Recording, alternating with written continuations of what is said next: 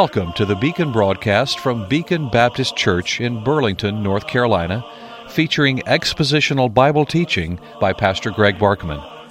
If you'd like to correspond with the Beacon broadcast, or if you wish to support this radio ministry, write to the Beacon Broadcast, Post Office Box 159, Alamance, North Carolina 27201, or find us on the web at beaconbaptist.com. beaconbaptist.com. The Beacon broadcast is supported in part by the gifts of faithful listeners. Now, with today's message from God's Word, here is Greg Barkman.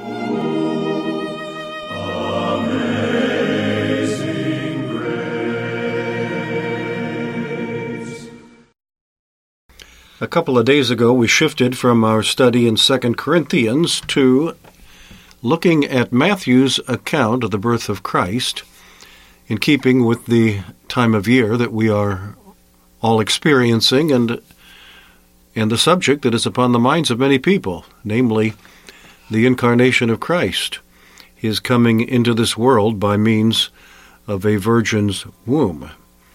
And we find that in Matthew 1 and 2, there are five Old Testament prophecies that are stipulated as having been fulfilled.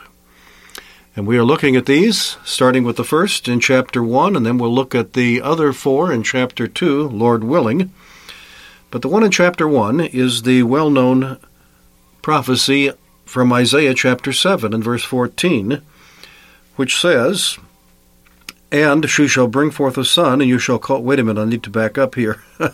so all this was done that it might be fulfilled, which was spoken by the Lord through the prophet, saying, the prophet, of course, being Isaiah, Behold, the virgin shall be with child, and shall bear a son, and they shall call his name Emmanuel, which is translated God with us. That's the prophecy, Isaiah 7:14, but it's helpful to look at the surrounding verses in order to put it all into its context and to meditate more thoroughly upon this wonderful fulfillment of God's prophetic word. Thank you for joining me on this Thursday, December 22. Thank you for helping us with your financial support, which is absolutely necessary to the continuation of this broadcast. And thank you for considering a special year end gift as we are coming close to the conclusion of December and another calendar year, if you would would feel led of God, feel prompted and desiring to bring to, to help us with the broadcast, then please send your gift by check to Post Office Box 159, Alamance, North Carolina 27201, or if you'll go to our website, Beacon Baptist Church, beaconbaptist.com, you'll find a place where you can donate on online. Well, back to this prophecy.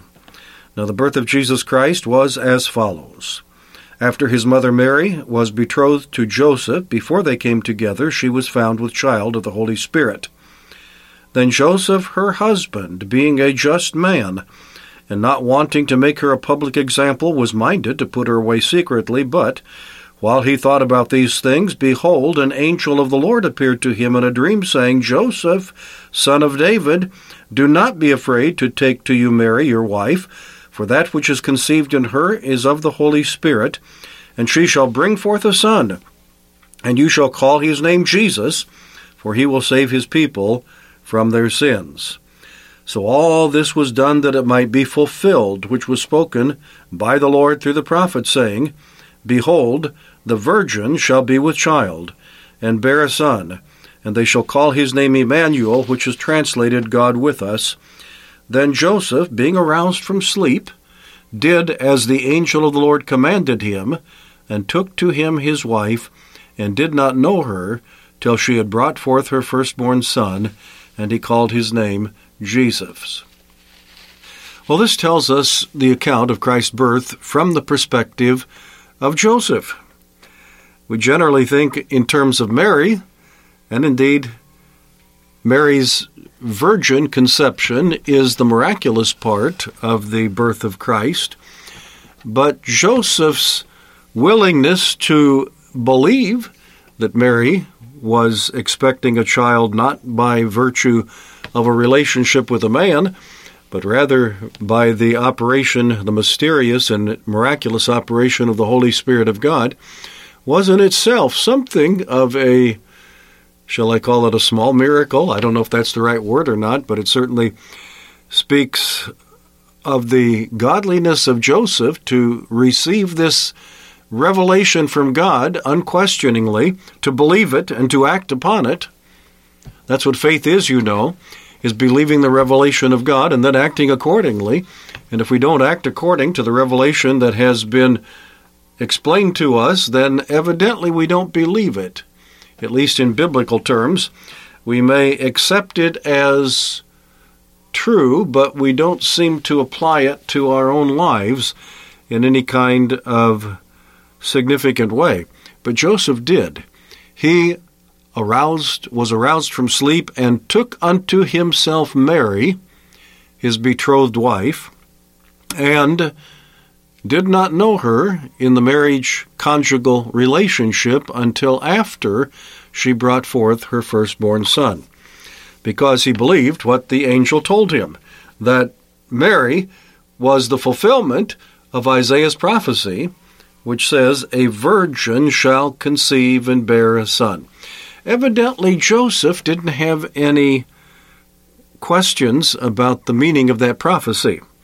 I talked a little bit on the broadcast yesterday about the Hebrew word that is used in Isaiah chapter 7, which technically can mean a young woman. It doesn't have to mean a virgin, though it almost always does. If you'll study through the Old Testament, the times when that word is used, you'll find that it almost always does mean a virgin. In fact, I I haven't done this recently, but I've done this some time ago, and I my recollection is that it's it's difficult to find a clear example where it is used of someone who is not a virgin. But technically, the actual Hebrew word could mean either one, and some have made a big deal of that. Well, this doesn't predict a virgin birth, but there are two, well, at least two things that that contradict that thinking. One, of course, is that in the New Testament, where we find the fulfillment of the prophecy spelled out, the Greek word that is used for virgin, since the New Testament is in Greek, not in Hebrew like the Old Testament, the Greek word that, that is quoted to translate the Old Testament Hebrew passage is a word that means virgin and means nothing but virgin. It's a very clear, clearly defined word, and it has one clear meaning. Virgin means one who has not had a sexual relationship. And that's what is used to translate it. In verse 23, behold, the virgin. Greek Parthenos shall be with child, and shall bear a son. And they shall call his name Emmanuel, which is translated God with us. So the New Testament translation of the Old Testament prophecy, the New Testament interpretation of the Old Testament prophecy, the New Testament explanation of the Old Testament prophecy make it clear that virgin was in fact exactly what was intended by Isaiah, even if that was not as strongly clear in the Old Testament record of what Isaiah said. There's no question about it when you join it to what the New Testament says. If you believe in the inspiration of Scripture, you can only draw one conclusion. Isaiah prophesied that a virgin, a literal technical virgin would conceive and bear a son. And that took place at the birth of Jesus. He was the virgin born son of Mary. But there's this additional confirmation that we see in our text today, and that is that Joseph accepted that explanation without any qualms. He, though a carpenter, was like all the Jews of his day, well taught in the Old Testament scriptures, He would have had some understanding of the Hebrew language, having learned that in the synagogues growing up. He obviously was a well taught man, one who, who had been raised by religious parents in the usual way. And so he would have known the Old Testament scripture and would have known what the Hebrew said.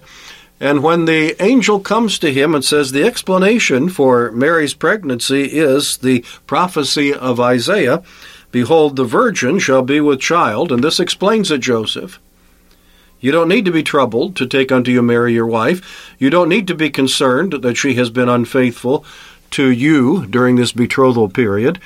You don't have to entertain for one more second the possibility that she has had a sexual relationship with someone else. No, she is a virgin. She's the fulfillment of the Old Testament prophecy when Isaiah said, A virgin shall conceive and bear a son.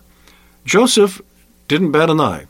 Joseph didn't say, Well, now, wait a minute. That that uh, Hebrew word in the Old Testament might mean something else. No, he accepted it. This explains Mary's pregnancy. No question in his mind, no argument from him. This, this explains Mary's pregnancy, and so he went forward with that explanation. It was indeed Isaiah's prophetic sign given to King Ahaz, which said that a virgin would conceive and bear a son. But you know, that's not all that it said. It also said that they shall call his name Emmanuel. This child that is born is going to be named Emmanuel, the very name which means God with us. Now, again, there is perhaps a broader understanding of that word and then a more narrow and pointed understanding of that term. Some could say, well, this just means that that God is present with us in, in the way that He's present with His people everywhere. God is helping us, God is blessing us, God is present with us, God with us. But obviously, it has a much more powerful meaning than that. This child shall be called Emmanuel, God with us, because He is God who has been born of a virgin. And all of these things come together so perfectly. Why else would there be a virgin birth? Something never happened before and will never happen again. What is the reason that this child shall be born of a virgin unless there's something else unusual about this child? Why a virgin conception? Why a virgin birth? Well, here's why. Because he is God, come in the flesh. This is the way that God comes into the world by a virgin birth, not by human father tainted with Adam's fallen sin, fallen nature from his sin, but rather one who is conceived of the Holy Spirit, so that even in his human nature, he is the sinless one. In his divine nature, of course, he's a sinless one. He is God. And God is sinless. But in his human nature, he, unlike anyone else born into the human race since the fall of Adam, is also sinless in his conception and will continue on to be sinless in his performance, his life. He is the sinless one, the spotless Lamb of God, who, as the sacrifice, will take away the sins of the world. That's the powerful meaning of this text, and oh, how we rejoice in its truth. Until tomorrow, Greg Barkman saying good day. May God give you his eternal peace.